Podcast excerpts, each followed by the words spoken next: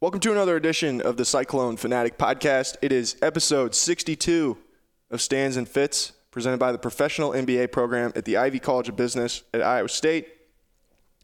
Coming to you from the Carl Chevrolet Studios. What's up, man? the huge. It is a cold, blustery day here at the Carl Chevrolet Lounge. Lounge. Yeah, lounge. It's the studios. No, well, it's the lounge today because it's it's cold outside. It's warm in here, so that's why it's the lounge. Okay. I. I don't understand. Okay. Well, when I when I think of a lounge, I think of like there's a there's a fireplace crackling in the corner. You know, you got your y- your hot chocolate, sitting in a little like recliner chair, that kind of thing. I don't know what kind of lounges you've ever been in. Now, I'm just thinking, uh, take it take it easy, lounge, that kind of thing. Like, I think I'm Are you thinking like bar lounge? that Yeah, kind I- of thing? that's what I was no, gonna no. say. I, I'm thinking of a lounge as like a bar. I'm I'm thinking more of like a a homey type lounge. I want to say that the Indeclare in Clarinda is called the Indeclare Lounge, Is it? bar and lounge or something. Hmm. I wouldn't want to do much lounging in the Indeclare. I'll just, I'll say that. Probably not. Is that is that because you broke down the Clarinda bars for me at one point? Is that the uh, the lower level Clarinda bar? Uh, n- no, I mean I.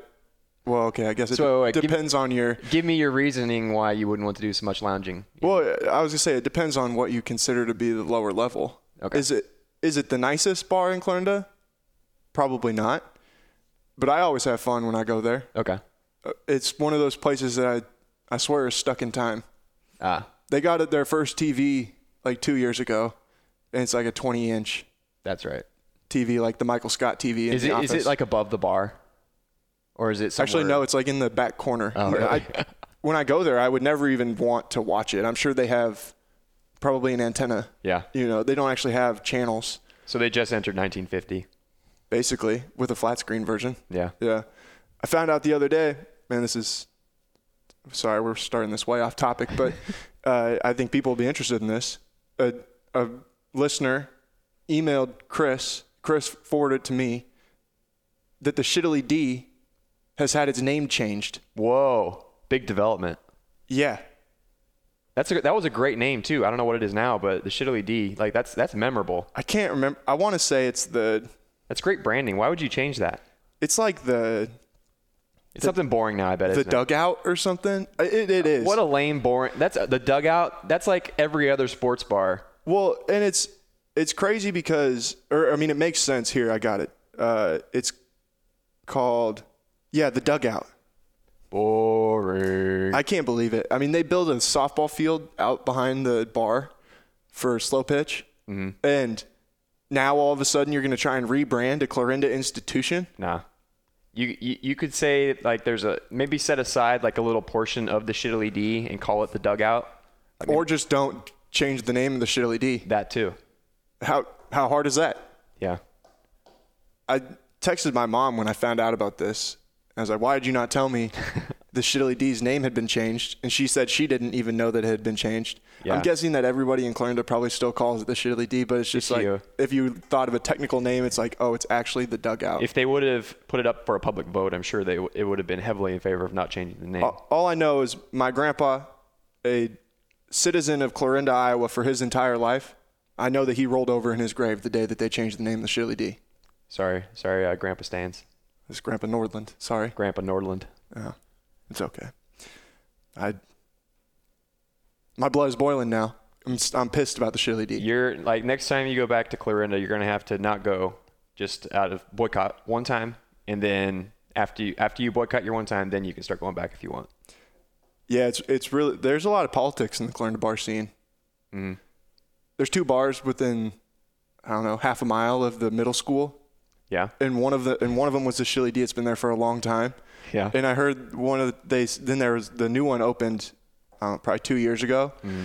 and it, they're like on opposite ends of the school. Yeah. and the people were the people at the Shirley D, from what I understood, were going to try and file a grievance like with the city council that the the new bar was breaking a city ordinance of how close they could be to the middle school.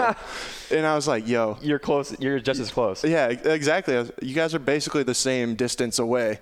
You can see both bars from like the front door of the middle school. I don't think that anybody really has any claim here over what like whether or not their their bar should be able to stand. So that's just classic South Southern Iowa in general. Like you got two bars within walking distance of the middle school. I would have loved to be the guy on that city council though, just to sit there and say, how how can you claim justify this, Unle- except for the fact that maybe the bar was there before the ordinance was ever in place. Yeah. I don't know. That would that would have been a fun city council meeting to be at. I've been to some city council meetings. Most of them aren't fun, but No. Mm-hmm. that one actually might have been a little bit entertaining. Yep. Yeah, one one time I had to cover one in Ames. I think it was they were talking about like Something something real boring. they were talking about like water meters or something like that. Yeah. I, I actually had to go to a, a wire cutting for the new water meters that they put in in Ames. They're like digital water meters, and they had a press conference That sounds enthralling. unveiling these water meters and wrote a story about it.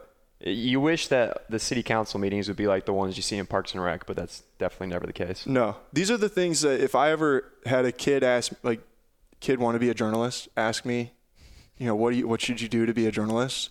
You Go should to city council You meetings. should have to go and cover stuff like that. You should have Yeah. to get anybody who wants to be a sports journalist. Don't sit around and be like, oh, I'm gonna, I'm gonna write a blog about the NBA, and that's how I'm gonna make my hay in, in journalism. Mm. No, like go and cover Adair Casey and Stanton football, Yeah. and And then write a column eight, about eight it. man or, or yeah just a story Yeah. you know do radio figure out a way to because at that stuff you are so out of your comfort zone if i go to a high school football game now they don't keep any stats for you nothing it's like you're all Yeah. on the fly it's all on you and that's where you got to learn or go way out of your comfort zone and go to water meter water meter wire cuttings Mm-hmm.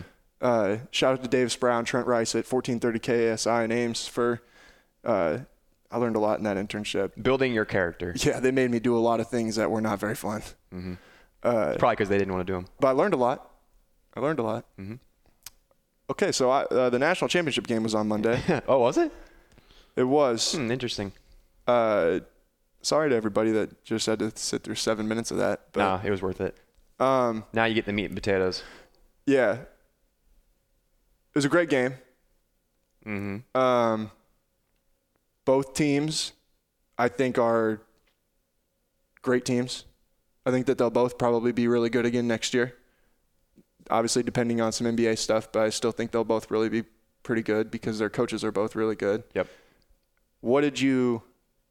Where Where do you want to start? I mean, let's start at the top. I mean, you get you got to point out the replays. So the turning point in that game was obviously in overtime when the, the ball was slapped out of David Moretti's hands. Yeah, Um, and obviously, in real time, it just looked like the Virginia player had knocked it out of bounds while he was dribbling. But on the, when they super slowed down the instant replay, you can see that after the slap happened, it grazed Moretti's pinky, and that's what they saw, and they gave the ball back to Virginia. here's my problem with, and this can become an overarching conversation because I don't think. I mean, it's been two days since the game, three days once this is posted. I, I'm not don't know how much insight we're really gonna be able to give. Uh, excuse me. Um, I don't know how much insight we're really gonna be able to add at this point. But my problem with the replay is that, and I'm not saying ban replay. I'm not going that far. But I don't understand how for 36 minutes of the game, basically, and that was obviously in overtime, uh, a play like that, ball gets knocked out of bounds, everybody goes right to the sideline, we inbound the ball and we keep playing. Yep. And nobody ever even thinks twice about it. I bet we don't even look at it on TV again. It's clearly that ball was off of Virginia. And then when you go to the monitor and you slow it down with 6,000 angles, we got 5 million cameras in the arena or something, and you watch it in super, super, super slow mo, like quarter time, to where you're seeing like frame by frame how the everything is moving. Man, I think you can convince yourself of anything at that point. Yeah. And and I'm not saying it didn't go or I'm not saying it didn't go off David Ready. It probably did. Yeah. But in the course of a college basketball game, how many times do you think something like that happens? all the time. Like I, I think about ma- how many times there's a defensive rebound situation and, and both guys are trying to go for the ball. It, it might go off whoever's hand and they just co- say it's going the other way just because it's a questionable. Well, call. yeah, and how often do you ever hear anybody complain? But I mean, Never. maybe unless it like, I look at it, and it's like, man, if it's like really egregious, where Yeah. it's like we have to go and look at this, we Yeah. like we probably got this wrong. yeah, To me, on that play, it's like, and then you add in the fact that when you're when they're showing these replays, you see twice in a row where Kyle Guy tried to, or once he basically tried to wrap him up, and it looked like he was trying to intentionally foul him. And then once the ball does get hit, he grabbed him on the arm again. And I was like, okay.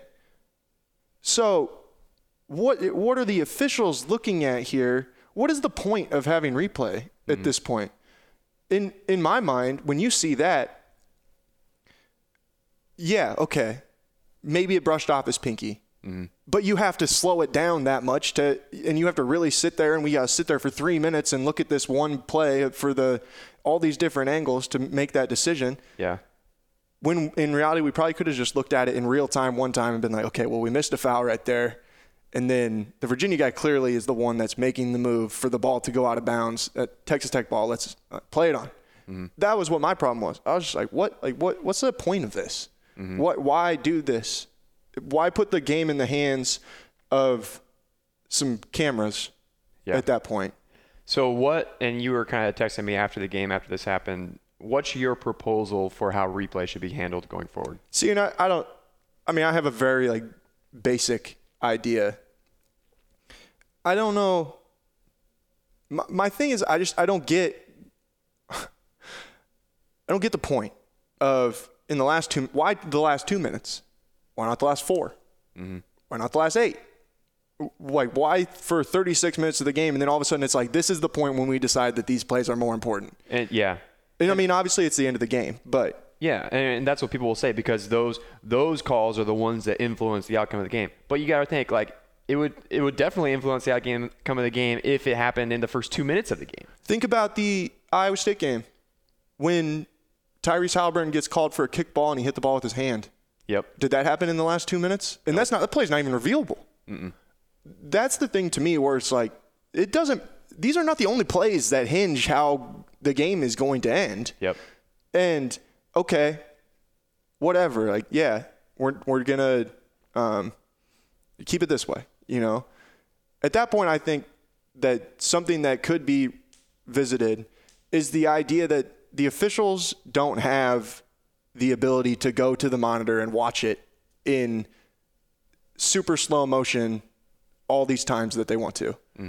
Where it's like, you go, the officials walk to the table, start the timer, one minute.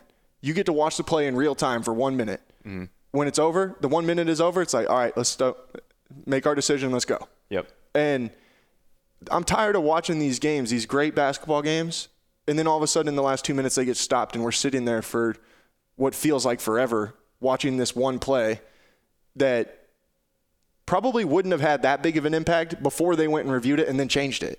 And and then all of a sudden you take the game in a sense out of the player's hands and like that's what I tweeted after the game. It's like this was a phenomenal basketball game between two great teams and it all hinged on a play where we watched in super slow mo the brush of a pinky. Yeah. That that bothers me. It's like let the let two great teams figure out the game.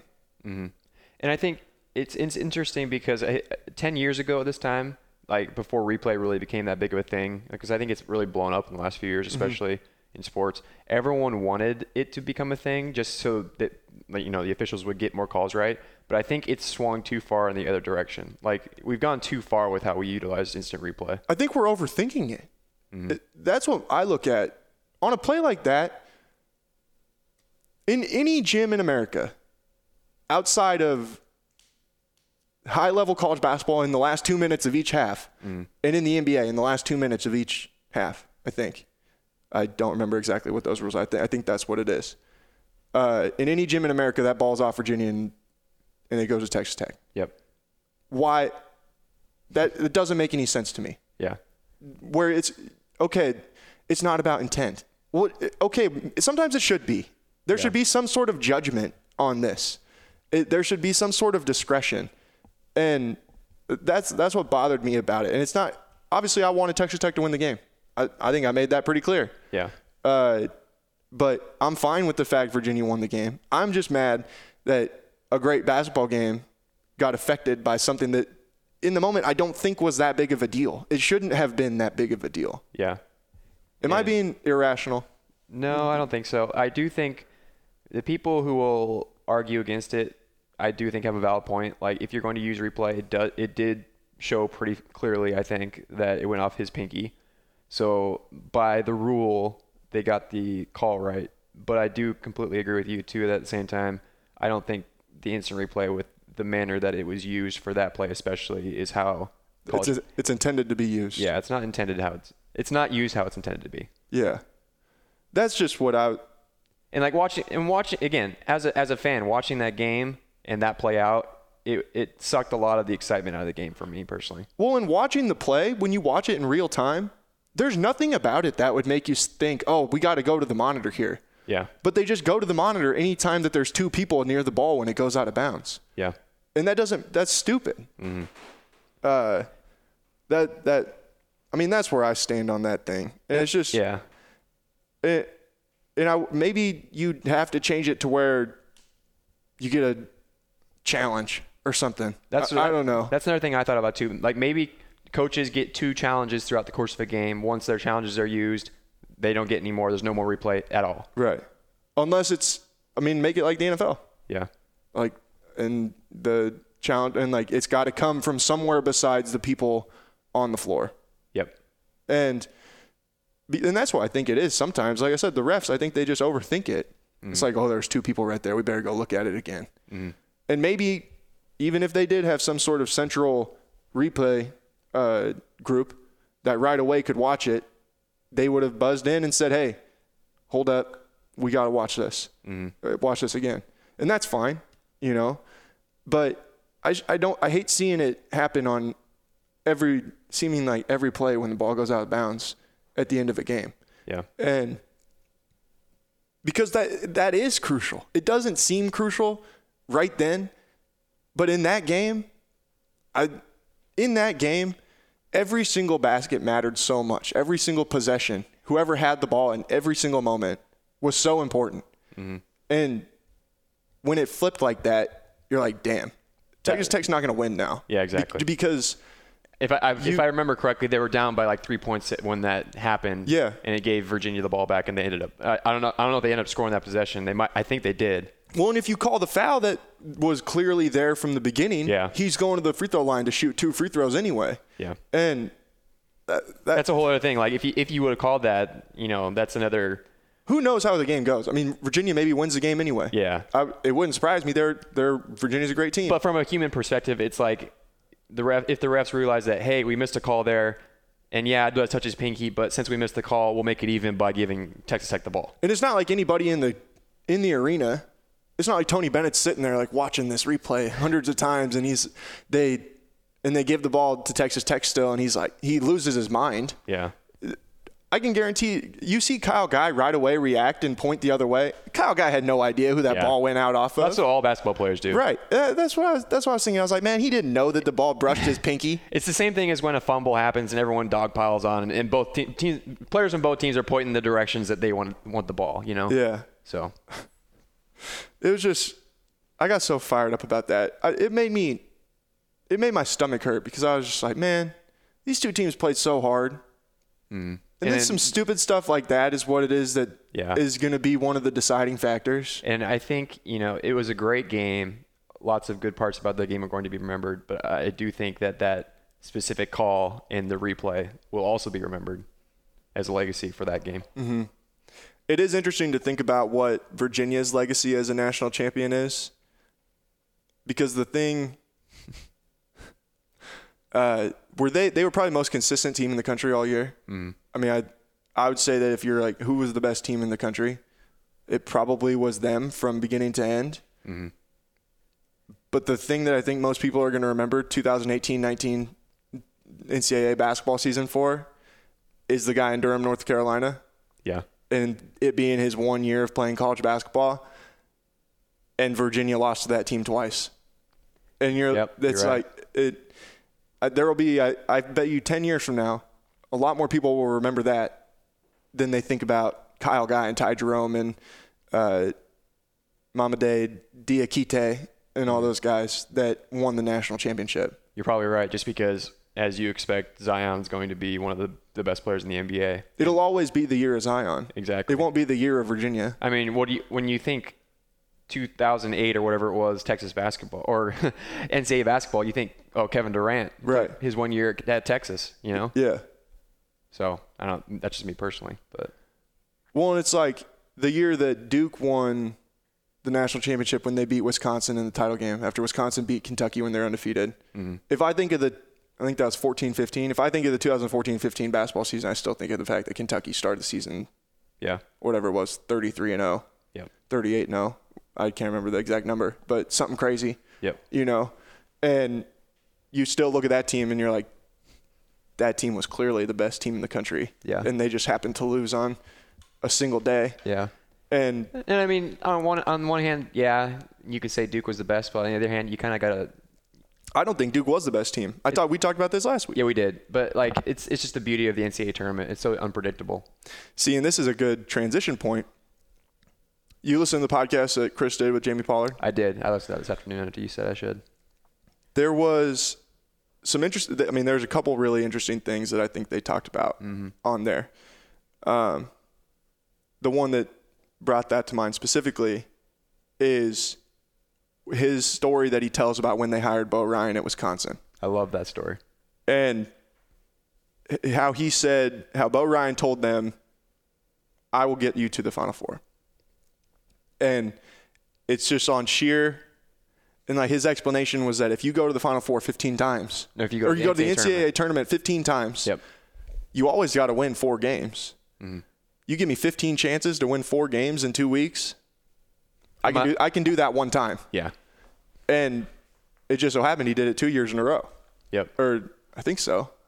Yeah. Yeah, two years in a row. And didn't they do it? No, I don't think they did it another time when he was there. But uh, I think they made it to the lead eight at least once other time. yeah, and that's what I think creates an interesting thing for Iowa State, where there's all these people that man. I had this guy.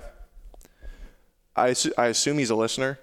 He uh, tweeted at me after Texas Tech made the Final Four, and said something along the lines of, "Can you stop demeaning the fan base for wanting expectations to be raised?" Because Texas Tech just went to the Final Four in year three with their coach, and uh, I think I told you about this. How the, I said it, when they have a, when Iowa State has a lottery pick, it doesn't make the Final Four. Like, let me know. Yeah. Uh, and then he did it again after the championship game. I was like, I'm not going to argue with you. But there's a difference between raising expectations or a difference between. it- I don't, I don't even know how to put it. There's a difference between raising expectations and a difference between irrationally demanding something. Do you get what I'm saying? yeah. I, I kind of get know what you're saying. So like, There's a difference between saying, "Oh, we're gonna," and like looking at one specific instance. Texas Tech under Chris Beard in year three goes to the Final Four. yeah. Okay, there's a lot of different factors that go into that. You know, besides just like Texas Tech really sucked three years ago, and now they're in the Final Four. So do you? Th- uh, yeah. Here's here's a, a question I'd pose to that fan now. Do you think that Texas Ta- Tech fans will expect to get to the Final Four every year now? they shouldn't. Exactly. They should expect to get to the NCAA tournament and obviously advance, you know, further than the first round. Right. More often than not. and that's where that's where my thing is right now where it's like these people that are like we we missed the final four we didn't even go the second weekend mm-hmm. iowa state's been to the second weekend in the ncaa tournament what Only a handful of times. four or five times Yeah. in the program's history they've been playing basketball in ames iowa since like 1901 or something like that five times Yep. you guys can't say i And only been to the Elite Eight once this millennium. Yeah. Been to the Elite Eight t- two times in school history, and one of the times it was only because there was only eight teams in the tournament. Yep. Uh, that's where I'm like, I, I'm not trying to demean you guys. I'm trying to make it to where it's like, be rational. Yeah. I, I don't want people to think that I'm that I'm shitting all over the fan base. I'm not. And that's- well- I wouldn't have a job if it wasn't for you guys. That's kind of another point that Pollard brought up on the podcast too. There's a, there's a line between being irrational and, and disappointed. yeah. You can be disappointed, but once you take it too far and you start expecting something that might necessar- might not necessarily be realistic, that's when you become irrational. Well, it's like I the people that are like, man, I, all this talent that we had, I can't believe we didn't win the Big Twelve. Steve Prohm sucks. Fire him. Get rid of him. Bring Fred back.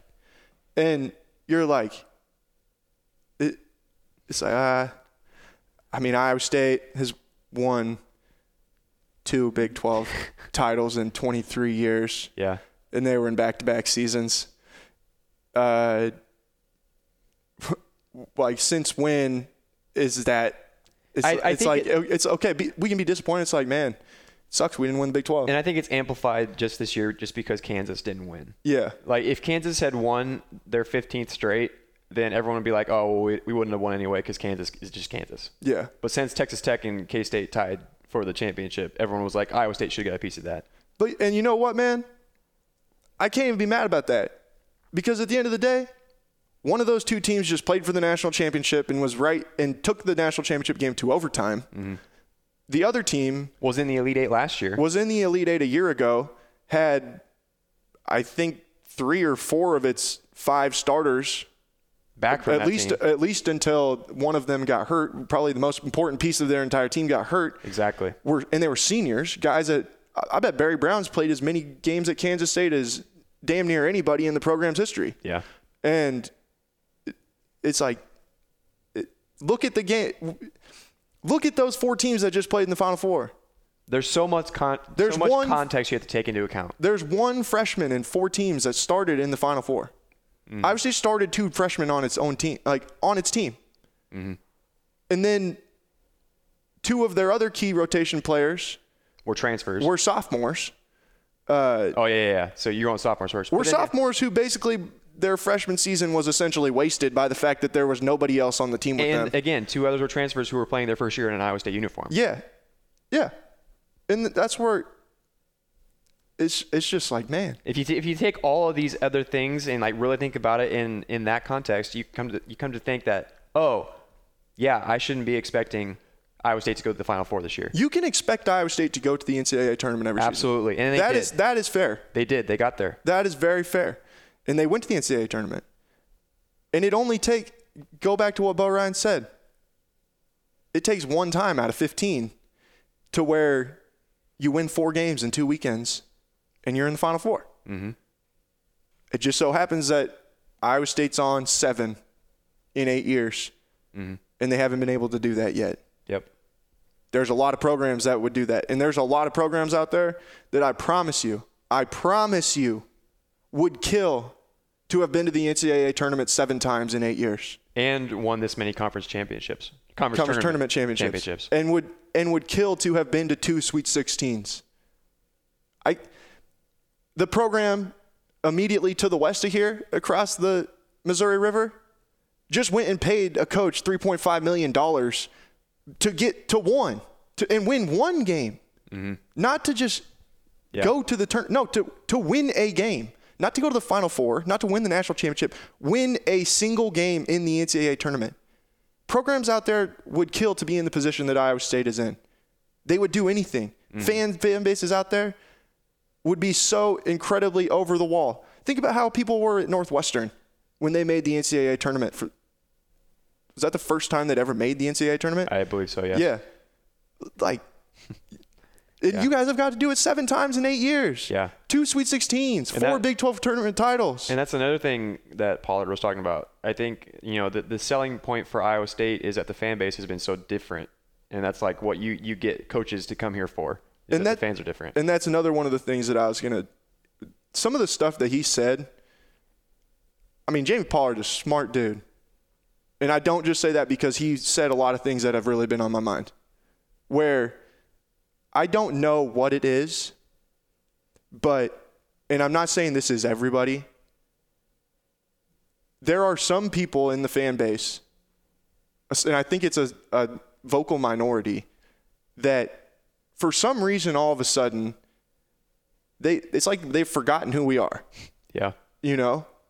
And and I'm not saying that to say how bring how bad Iowa State was at certain points, you know, in football before Johnny in basketball in the McDermott era and that kind of stuff. I'm saying it to mean there's think what made the Cubs. I mean, I don't like the Cubs. I've never liked the Cubs. That's because I grew up a Cardinals fan. But there's a reason that they were the lovable losers. Could there be a comparison drawn there? Think about the. I love my some of my friends that are Cubs fans, you know, but man, I hate Cubs fans. They are so freaking annoying, dude. Just how they, the way that they overreact to some of this stuff. It's like, what were the Cubs one and five or something to start the season? Yep. And you're like, man, if only there wasn't 156 games left. That's the thing. And people are like in meltdown mode over one and five in in baseball. Yeah. And I'm like, it. That's what makes it's. That's like that's what makes you guys not very lovable anymore. Yeah. When if, you- if, if you had done that in the middle of June, no one would have batted an eye. Yeah. And it's like, and when you s- when you let that kind of mentality seep in, you lose a lot of what makes you so endearing. You, you can lose what makes you endearing. Yeah. I think And, and I'm not saying that's hap- I'm not saying that's happening yet, but I do think that there is, or I'm not saying that it's like, oh my God, like we're in full crisis mode. I'm saying that that's what Jamie Pollard's telling you guys. Check yourselves. yeah. Remember where you came from. Remember who we are.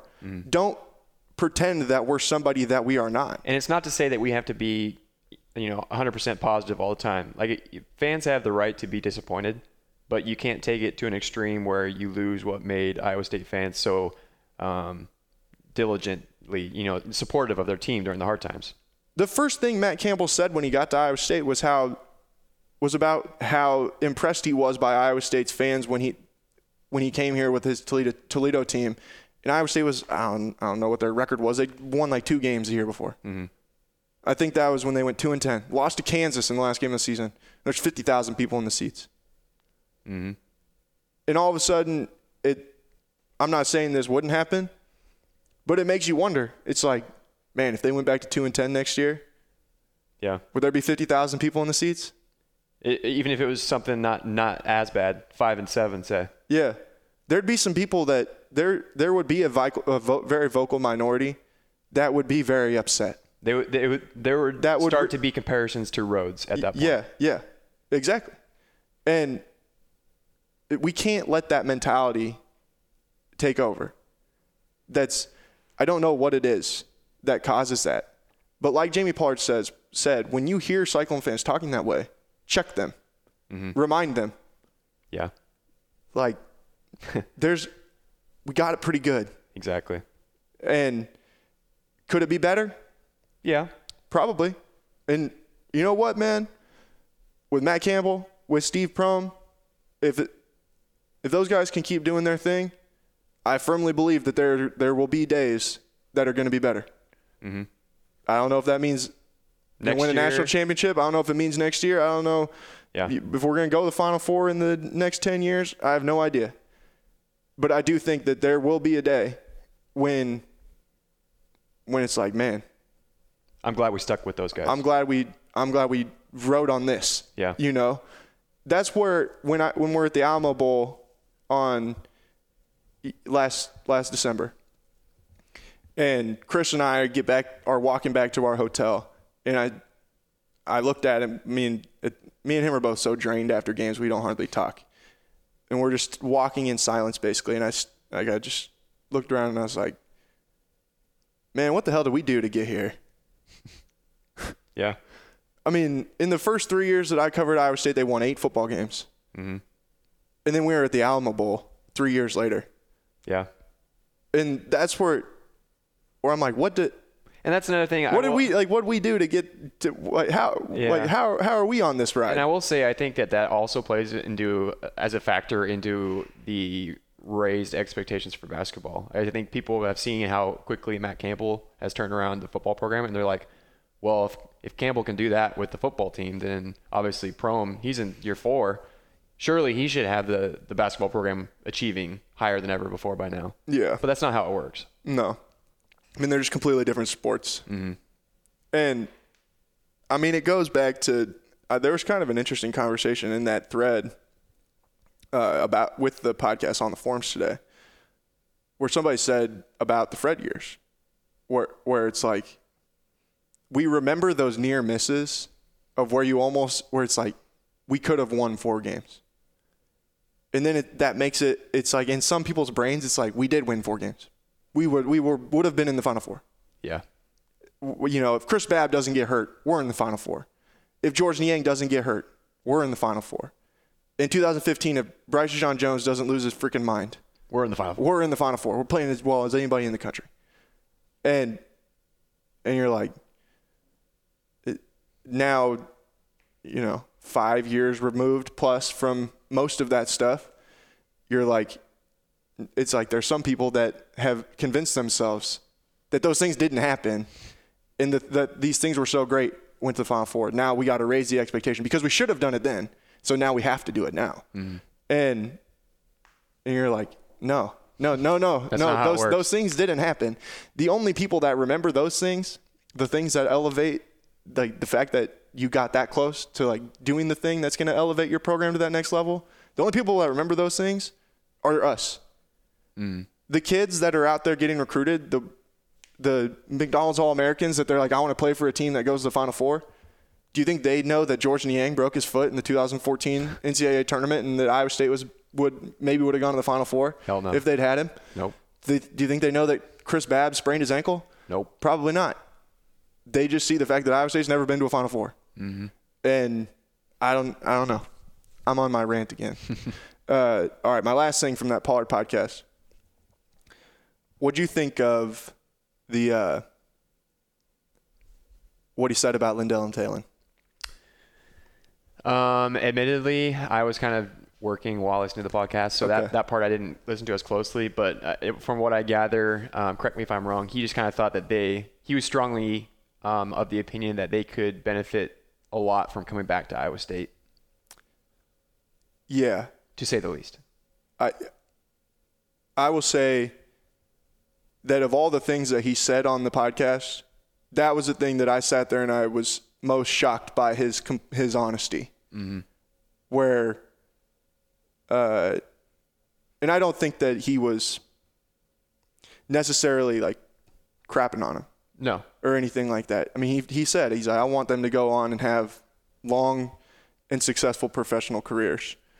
Uh, but he's talking about George and Monte and Naz and Deontay, maybe Yeah, not- or those Matt guys- Thomas, and yeah. like how they became icons because they stayed for four years and all this stuff. Yep. The quote I did remember was that, you know, how are people going to react when Lindell Wigginton comes back to Hilton Coliseum in five years? They're not going to react near the same as if Naz Meteor Long came back in five years. and I get where Jamie's coming from because he's right. Yeah. He is right. I will never say that he's not right in that sense. The thing that I will say too is that um when you're think if you're in Talon's shoes, you're 18 years old, you're going to be the youngest player in the NBA draft. And regardless, you're still basically a consensus first round pick by people that are more in the know than me, more in the know than all the people on Facebook that say that he's not ready to go to the NBA. And from where he came from, you know, inner city Chicago, and I'm pretty sure a single parent household. Not many guys make it out. Yeah. When you get that opportunity, You grasp it. you know how much you care about your legacy in Ames, Iowa? Not that much. You probably do a little bit. Yeah. You maybe will 20 years from now if it doesn't work out. I think that I could think of one specific example that I'm not going to say anything, but I do think I know one specific example that you could point to that would kind of point to that. yeah. Uh, but if it does work out, Iowa State will have always been home for one year. Yeah. And you know what? If he goes, he's still going to be ours. Yeah.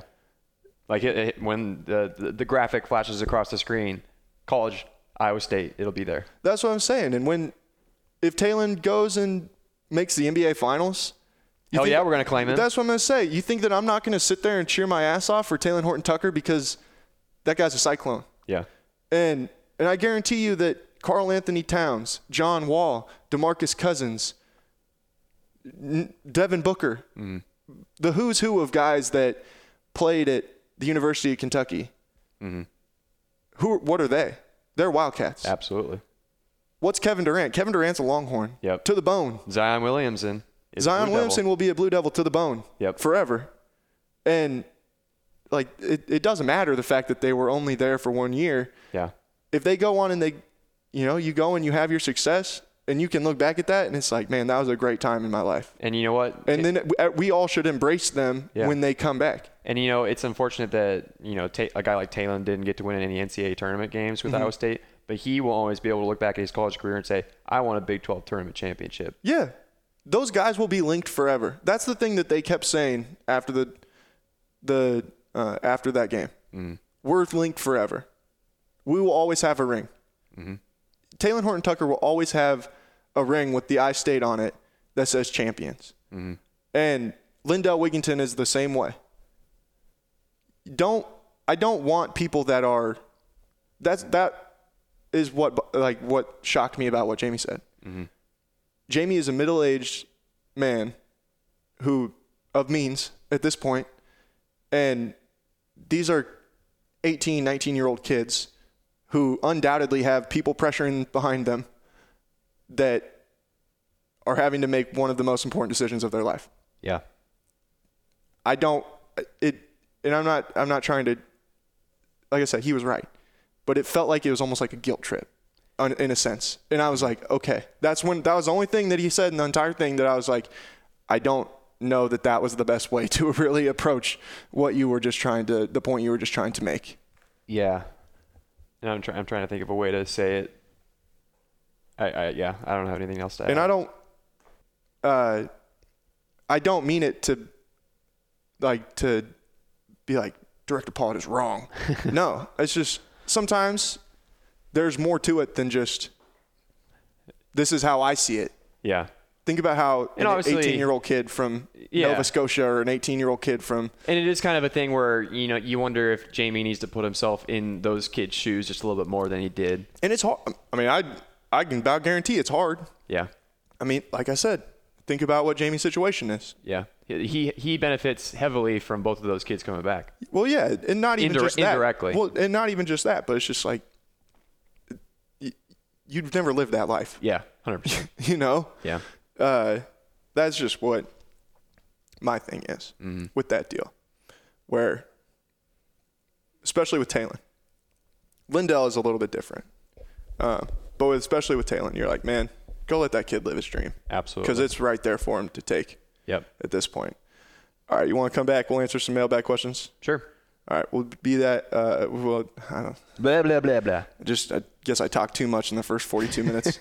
we'll be right back. Stands and fits presented by a professional MBA program at the Ivy College of Business at Iowa State. Cycle Fanatic Podcast Network. Lawn care with unmatched service. Landscapes custom designed. Sprinkler systems installed and serviced. Thanks, Central Iowa, for 30 plus years of your support. A Plus Lawn and Landscape. Hey guys, it's Chris interrupting this podcast because, you know, everybody wants to know that I get it asked all the time. How can we help Psych One Fanatic? Well, you help Psych One Fanatic by you support our advertisers, and everybody needs to be aware of eye care. I wasn't for a long time, and I went to Ames Eye Care, and they really helped me out. It's changed my life. I don't have headaches the way that I did. You've heard me talk about this. They're also in Des Moines at Des Moines Eye Care. And you need to think about this with your family. Get the kids checked out, encourage the wife, anything. Personalized eye care, designer eyewear. I've got these sweet Maui Jim glasses that I use at work all the time. People think they look awesome. They meet your whole family's vision needs at Ames and Des Moines Eye Care. Check them out today and support Psych One Fanatic. Hey guys, it's Jared here with another message from MechDime. Are you looking to jumpstart your IT career, or maybe you're a student looking to earn some extra cash? Well, listen up. MechDime is currently looking to hire both full time and part time IT help desk agents to respond to and help troubleshoot client IT technical issues. You can get your foot in the door at an awesome company with a super fun culture that I've seen firsthand with my own eyes.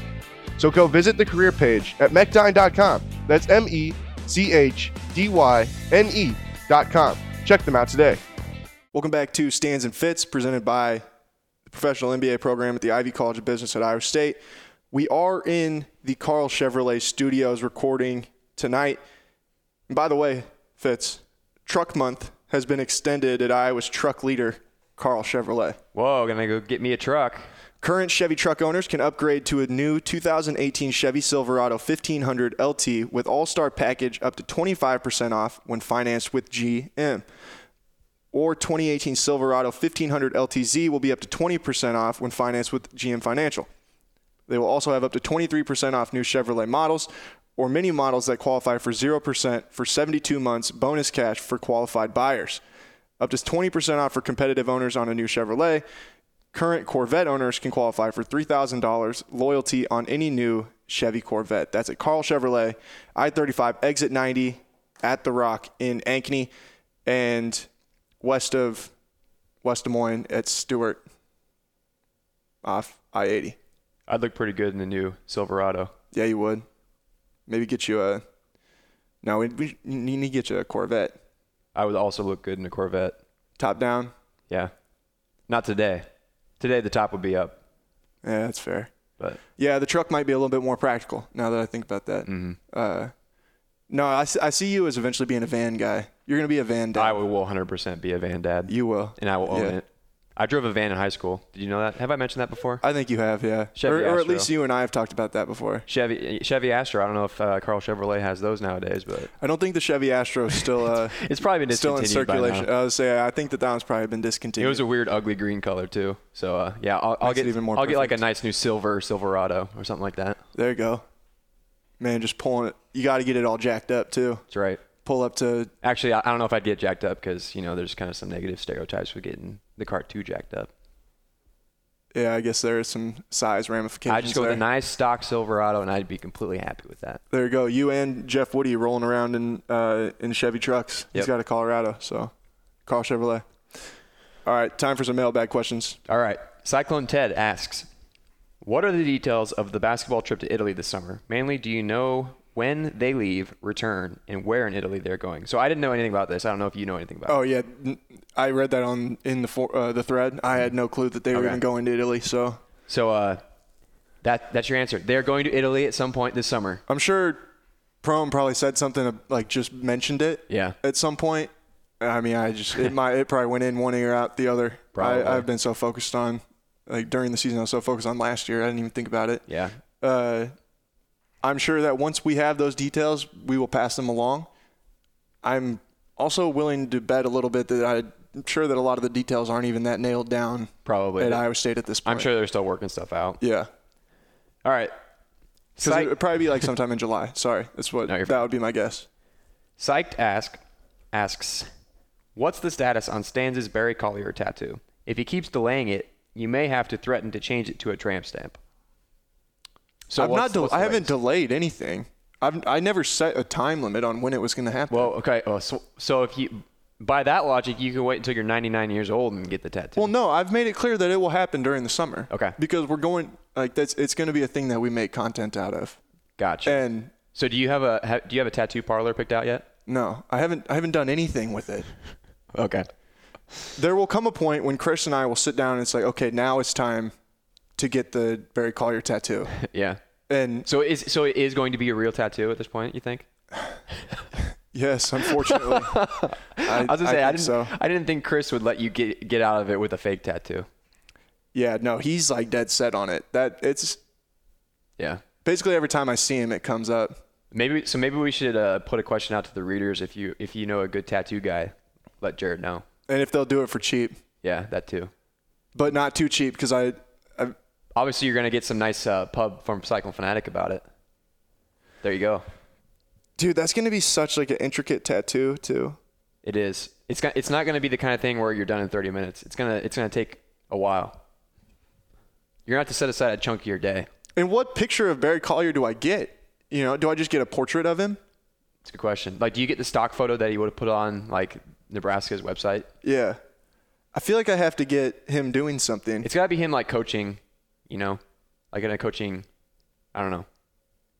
Him pointing at something. I wanted maybe s- there's some picture of him after one of their big wins that they had like in the early 2000s. Like they beat Kansas one year. Uh, h- him in a very triumphant manner Yeah. in the middle of a court storm. You know, sometimes coaches like get down, like they, they squat on the sidelines. If you get one of those, that'd be, you know, That'd be kind of symbolic too. it would be. So, uh, yeah. So that's the latest update, though. Uh, technically not delayed, but not done yet. I want to get him with his hands up like this, so that then when no, I'm not even gonna say it. Were you, so it looks like you're hol- he's holding up your pants or something. No, I was gonna say so then.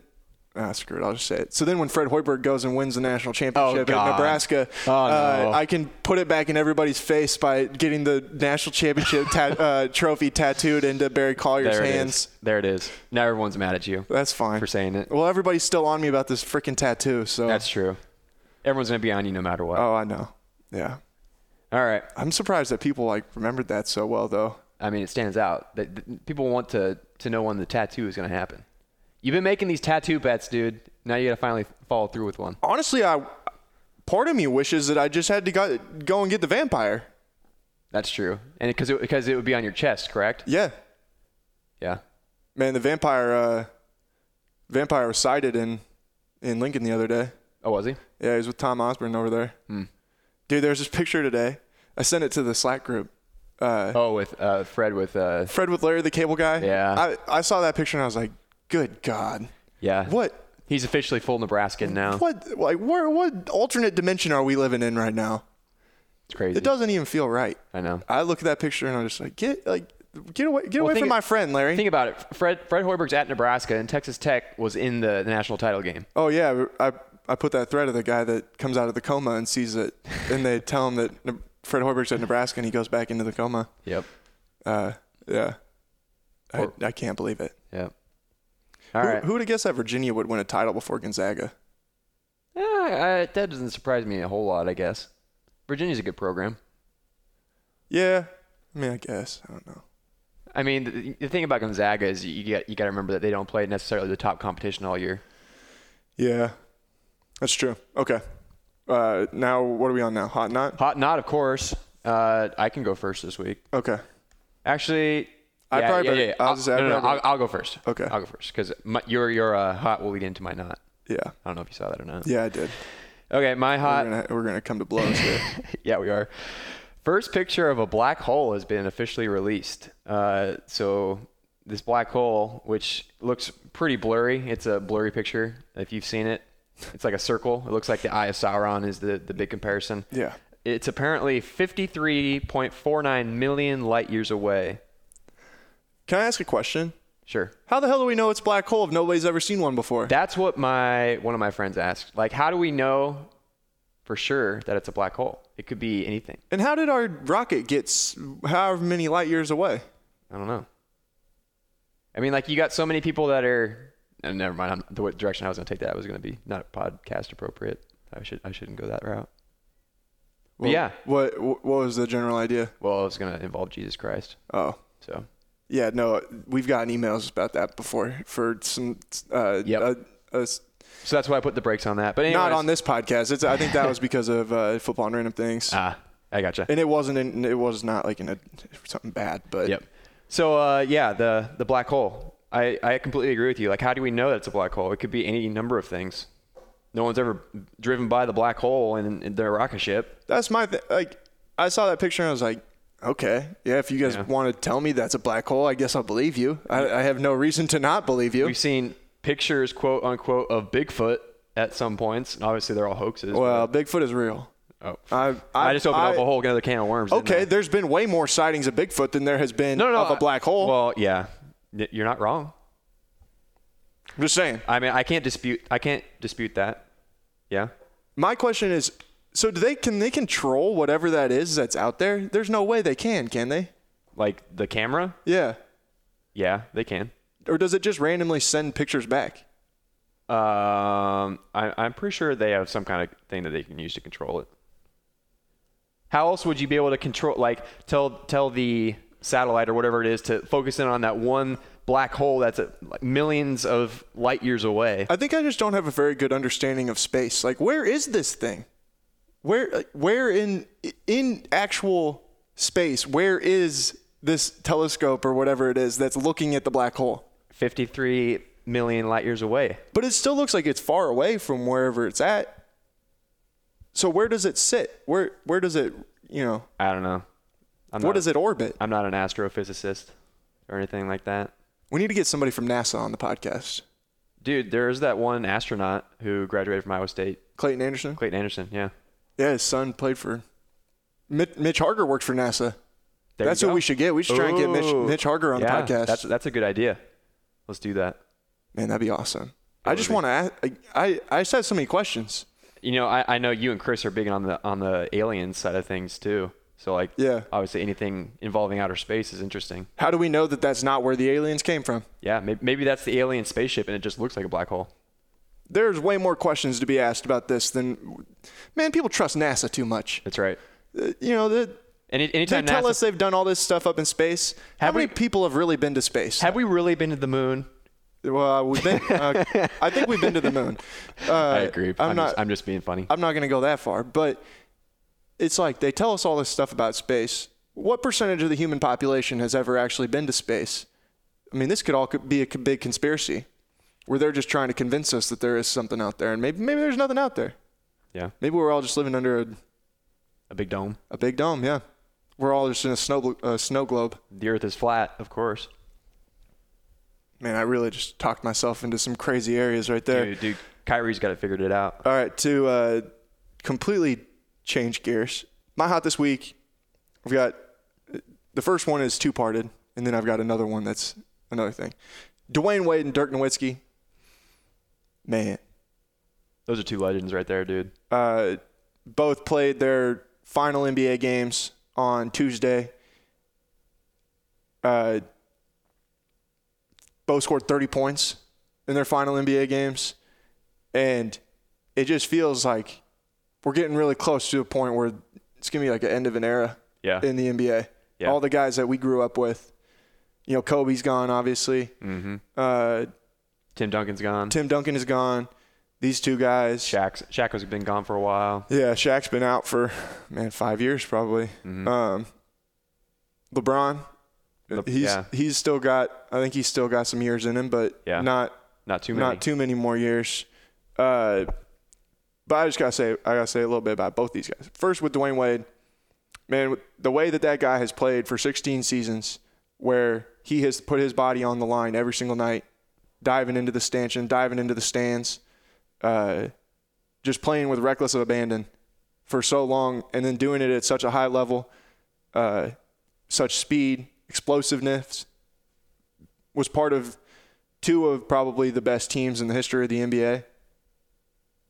We're going to miss that guy because he's been so much fun for so long. Yeah. And then with Dirk, you know, I was I didn't like the Mavericks. I I was a guy that I liked Dwayne Wade in 2006. Uh, I liked the I liked the Heat with LeBron in 2011. But there is nobody on this planet who does that plays in athletics that deserves respect more than Dirk Nowitzki. Yeah, dude. 21 seasons with the same franchise, and from all accounts, one of the ultimate stand-up dudes. And he did it while playing at a level that only a handful of people have ever been better. Yeah. And ev- every, whenever you see someone do a one-footed fadeaway, you're gonna be like, "Yeah, that's Dirk Nowitzki right there." That's what I was just gonna say. Every tall white person in the in the world wished they could be Dirk Nowitzki, and wish they could play like Dirk Nowitzki. That guy is. Both of them are 100% sure thing first ballot Hall of Famers. If they aren't in on the first ballot, I'll freaking riot. and they, the game is going to miss them so much. I know that I'm going to miss them so much, and they haven't been the same that these past couple years. But it won't feel. The NBA will feel a little bit like it. It will like really feel like it lost something next year when the Mavs come out and Dirk Nowitzki's not yeah. there, Yep. and when and when the, I know Le- you know D Wade left for a year plus, but when the Heat come out next year, it will feel different knowing that Dwayne Wade is not in the NBA anymore. I just want to say that about both those guys because they uh, deserve everybody's utmost respect. Every basketball fan in the in the world. Agreed. That's a good hot. My other hot, uh, t- on Wednesday at 7 a.m. Disney sparked uh, the utmost joy in my inner child when they released the second trailer for the Lion King remake. And I have to say that that movie is going to be absolutely 100% positively phenomenal. Phenomenal. And I, I don't know what you're about to say, but I just got to listen. Like, think about this cast, man. Think about this cast. James Earl Jones, one of the greats. Donald Glover, an upcoming great. Seth Rogen, one of the greats. Beyonce, come on, man. Like, don't. John Oliver. I could keep going. Billy Eichner. Man, it's gonna be a phenomenal movie. And you, you if you want to sit here and try and, I know what you're about to do with your not, and you, you're gonna try and sit here and tell me that oh, live action remakes, they're they're not that good. Ugh, no, no, this movie's gonna be freaking awesome. I, I promise you. You know why it's going to be awesome? Is because it, it was already done. So, So why do it again? It's just just it's just a money grab, dude. Walt Disney. Okay, here's the thing. Walt I wa- Disney I like put watched- in his will that he wanted the Disney classics to be remade. I watched the trailer, and when I heard that theme, that theme music play, I got chills. exactly. But that does not mean that making live action remakes of all these movies is worthwhile. why should we not try and make a good thing, take a good thing, and update it, make it a little bit better? And it's like, it, But is there's it- no is it one better? out there in the world that says, "Oh, I don't like the Lion King." So, well, yeah, I There- agree with you there. Too much Lion King. There's no such thing as too much Lion King. like i- if again when i heard that they were going to do a live I, I don't know if i knew at the time it was going to be a remake but a live I don't think it really is like a shot-for-shot remake, though. it might not be but anyways a live like movie featuring all this great cast and it, it's called the lion king i just thought like it'd be like all that cast and you know all these voice actors who are incredibly famous doing something in real life that it's it plays out like like things in the lion king so like, no, That would be that, in my opinion, would be a, a much better idea for. man. Then Hollywood go to do. Broadway. Go to Broadway. No, no, no. I'm thinking like, I don't want them to do like a play of it. I'm just thinking like, maybe there's this guy uh, living. What? Who is Mufasa? What? Ugh, no. Okay, I don't I- even I- want to hear the rest of this idea. Ugh, no. Okay. Anyways, I'm getting off topic. My point is, I You're don't not need getting to off see. topic. I don't need to see a replay of the movie that I grew up loving because that movie is already great in itself. I don't. I don't need to see any more update. I guarantee you, there's gonna be some. There, there will be some Would you- original. there will would be you- original songs in this movie. I guarantee it. Would you? I would- I would bet against that. What you got? You don't bring Donald Glover and Beyonce in to not do some original songs. You're not. I don't think there's gonna be original songs. yes, there will. No, it's a remake, dude. They've They're not already gonna do- said that there's gonna be original songs. Well, they're not gonna be as good as the I original. guarantee it. Guaranteed. Nope. I'll get Simba. Would you- would you- I'll get Simba tattooed on my chest Would if there's you- not an original song Would in you there. care about? Okay, so is the only what's the main selling point for you wanting to watch this movie? Is it the is it the cast? I, there is no single one main selling point. It's, So what's- here? there has here to are be. the selling There has points. to be. What's the here selling are the point? selling points. The Lion King is awesome. The cast Yes, it is. awesome. Yes, it is. and I'm gonna enjoy the heck out of every single second of it. I'm just saying if they did the exact same movie without all those cast members, would it would it be? Would you be as interested? Doesn't matter. Yeah. Oh, well, uh, man, get out of here. The Lion King is awesome. If they're gonna Yes, it remake, is. if they're gonna remake The Lion King, you think they're gonna do it with some They bum, don't- some cast of bums? They don't get need out of here. to remake The Lion King. It's already a fantastic movie. I just don't. I just don't see the point. Like we're gonna go and watch this uh, huge movie that's that's CGI. man, so you're, you're telling me that you you think there's zero chance that Donald Glover could do Simba just as well or better than Matthew Broderick? could? I'm just saying I I don't, I don't see the point. Why should Donald Glover have to be have to do it? It's already been done. if James Earl Jones is cool with it, why can't you be cool with it? James Earl Jones was Mufasa in the original movie. That's what I'm saying. And he's back. Re- reprised his role. James Earl Jones is back. If James Earl Jones was like, man, why are we remaking the movie? It's the same thing. Do- I think he would have more ground to stand on than you do. I just I just He don't was see in the point, first dude. one.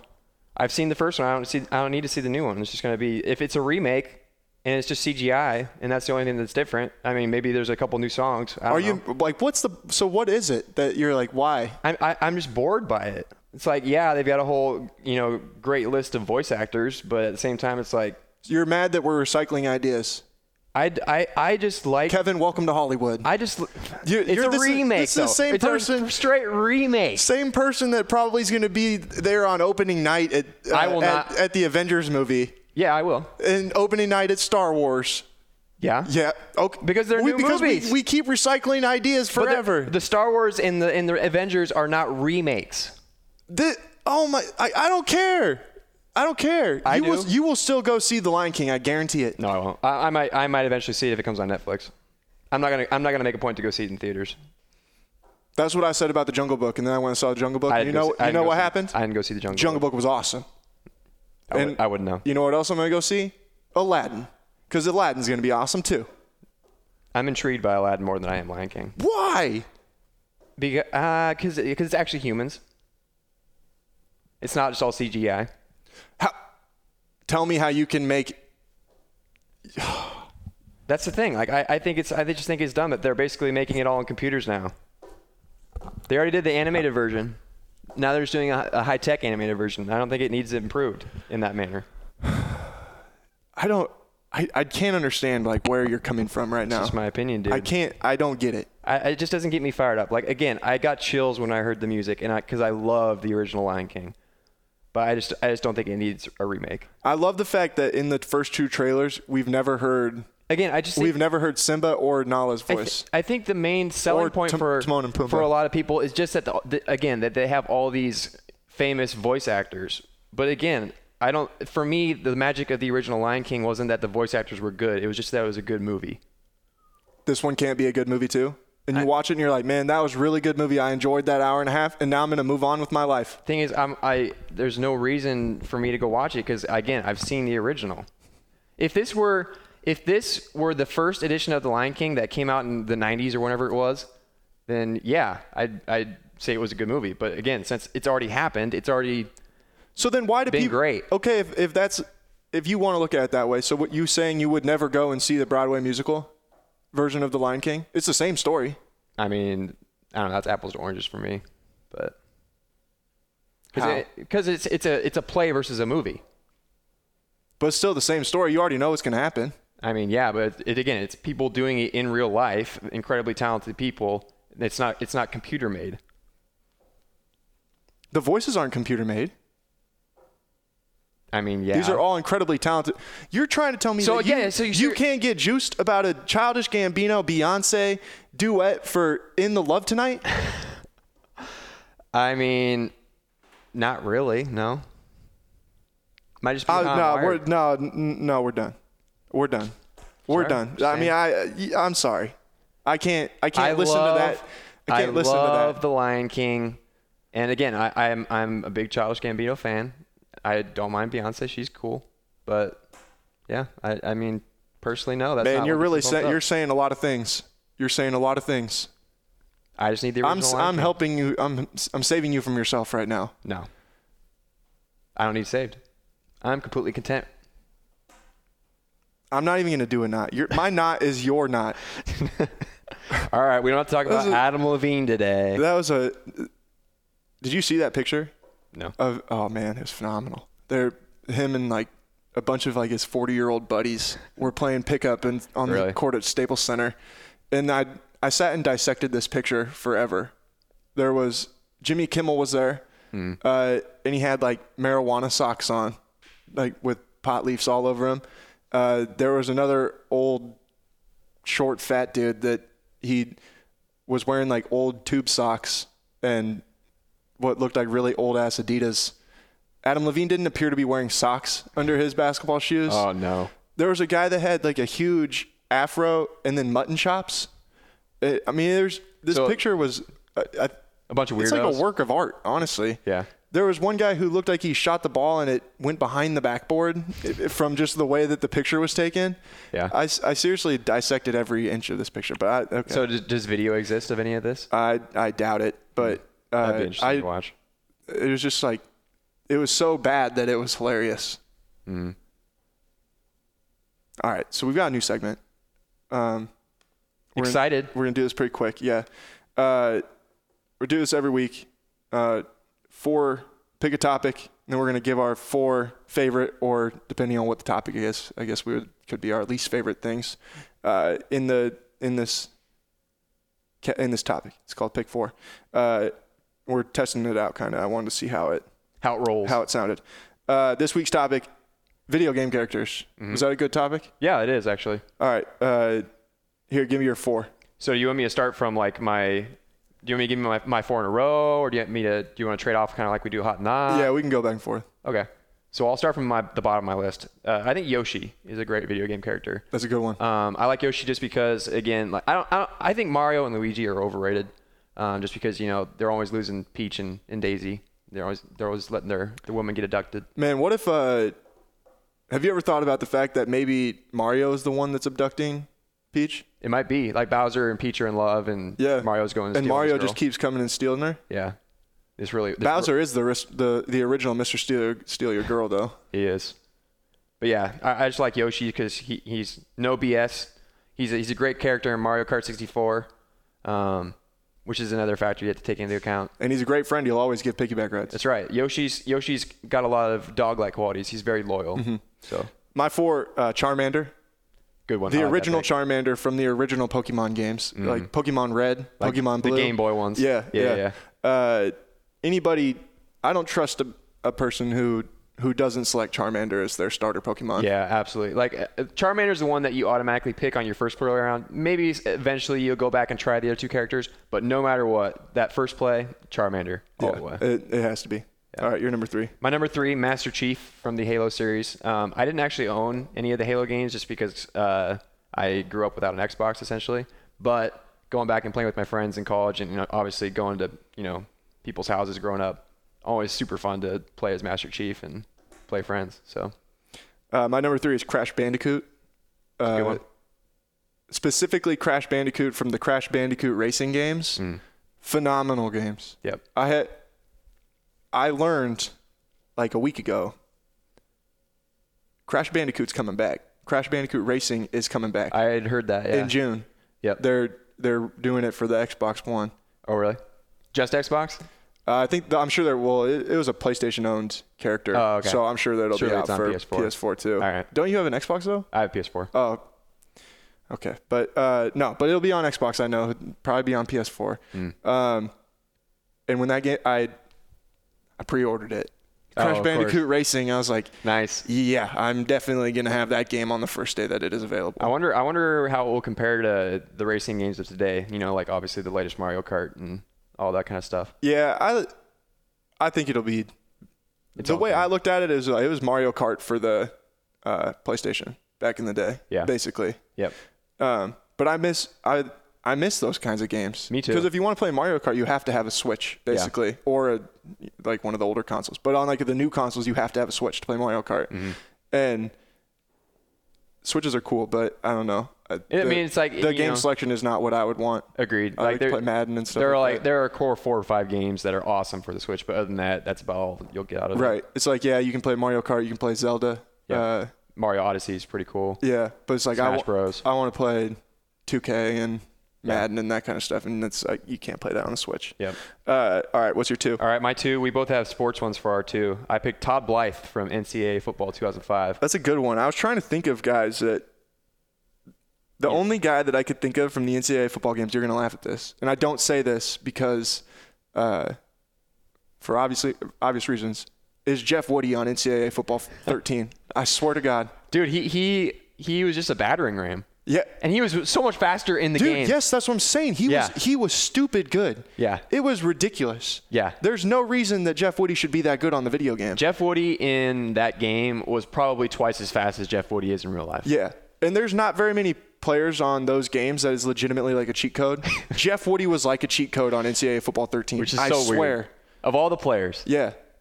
and of all the connections that I, you have nowadays, I just want to say Paul Rhodes and Courtney Messingham and all those people, they used Jeff Woody the wrong way. If I'd been the offensive coordinator for Iowa State, Jeff Woody would have two Heisman trophies. I promise you that. that's right. And I've told him too. I said, if, if I was your coach, you would have had two Heisman trophies. uh, my number two is the most dominant sports video game character in the modern era. That is Mike Vick on Madden NC or on Madden 04. There, there will never be a quarterback more dominant than Mike Vick. You literally could run any play. Bootlegs for days. Yeah, dude. run any play, roll out to the left. Oh, nobody's open. Okay, well I'm going to run for 70 yards then. yeah. Yeah. He was a, like the OG guy that when you played with your friends, you had to sit and say, "You cannot, you can't, can't, yeah. be the Falcons because He- you can't have Mike Vick." He is to Madden 04 as the Golden State Warriors are to 2K today. yeah, well, and I think 2K today is a little bit harder to be like that 'cause- just because the way the Yeah. game is. But I, the people I think of is like were the Heat in like 2011 and 2012 with LeBron. Yeah. dude, if you had the Heat, you were not, you would not lose ever, ever. And there's really nobody on. I play 2K all the time with my roommate. There's nobody on that game that it's like you play against them. You're like, well, I'm not gonna win. Yeah. The only other teams that I've ever there's in the 2K games, there's LeBron in 2012, I think specifically 2K12. There is uh, Carmelo Anthony i- and Kevin Durant in 2K13. For some reason, the Knicks on 2K13 are ridiculously good. Yeah. And me and my roommate would at Simpson, he like he would always play me with the Thunder, dude. He would dub me every single time Yeah. drove me crazy. but then he would play against one of our teammates, and he would always play with the Knicks. And Carmelo would go for like 70 points every single time. And it, it made absolutely no sense. You're like, why is Carmelo the best player on this game? Yeah. But those are the only other guys that I would even put in the same category as the great Mike Vick. Well, there you go. Actually, besides the one that you've got, number one. Number one for me, Pablo Sanchez, dude. That guy in all the backyard sports series, always the best at everything. Yeah. Uh, I believe his name was the secret weapon, which he completely was. Like even even like the the kid sports players that they threw in the games, just you know, had like I remember uh, one game had like Jerry Rice and Randall Cunningham for backyard football. Mm-hmm. Pablo Sanchez was better than any of them, Pablo Sanchez is the greatest athlete in the history of the universe. 100 percent, and easily my number one for best video game characters. Have you ever, there was an oral history about those games that they made. Have you ever read, read that? I don't think so. dude the way that pablo sanchez came up is so is so goofy Is it? yeah it was like somebody just had an idea they're like what if we make because they wanted to the original concept of it was that they made a like a game with only the kids to show then to the leagues to say this is what it would be like Mm. and they made him and he was so good that and they're like okay well we got to keep him in there Yeah. and I remember playing backyard baseball on the PC uh, Yeah. ba- back in the day. And it was like, it didn't matter. You got Cal Ripken, Mark McGuire, Sammy Sosa, Yeah. Frank Thomas, everybody. N- Ken Griffey? Nah. Not as good as Pablo. You're taking Pablo every single time. Every single time. Always taking Pablo first. Uh, yeah. All right. My number one uh, is Trevor from GTA 5. It's a good one. He, uh, that game is stands the test of time Yeah. he's a character that stands the test of time as well. I don't have any more else to say about that. It's a good But way, good way to end it. it's a good way to end it. Good podcast. Talk to you guys again next week. Thanks to the professional MBA program at the Ivy College of Business at Iowa State. Thanks to Carl Chevrolet. Got anything else to say? Parting words. Uh, beat the off season, I guess. Peace.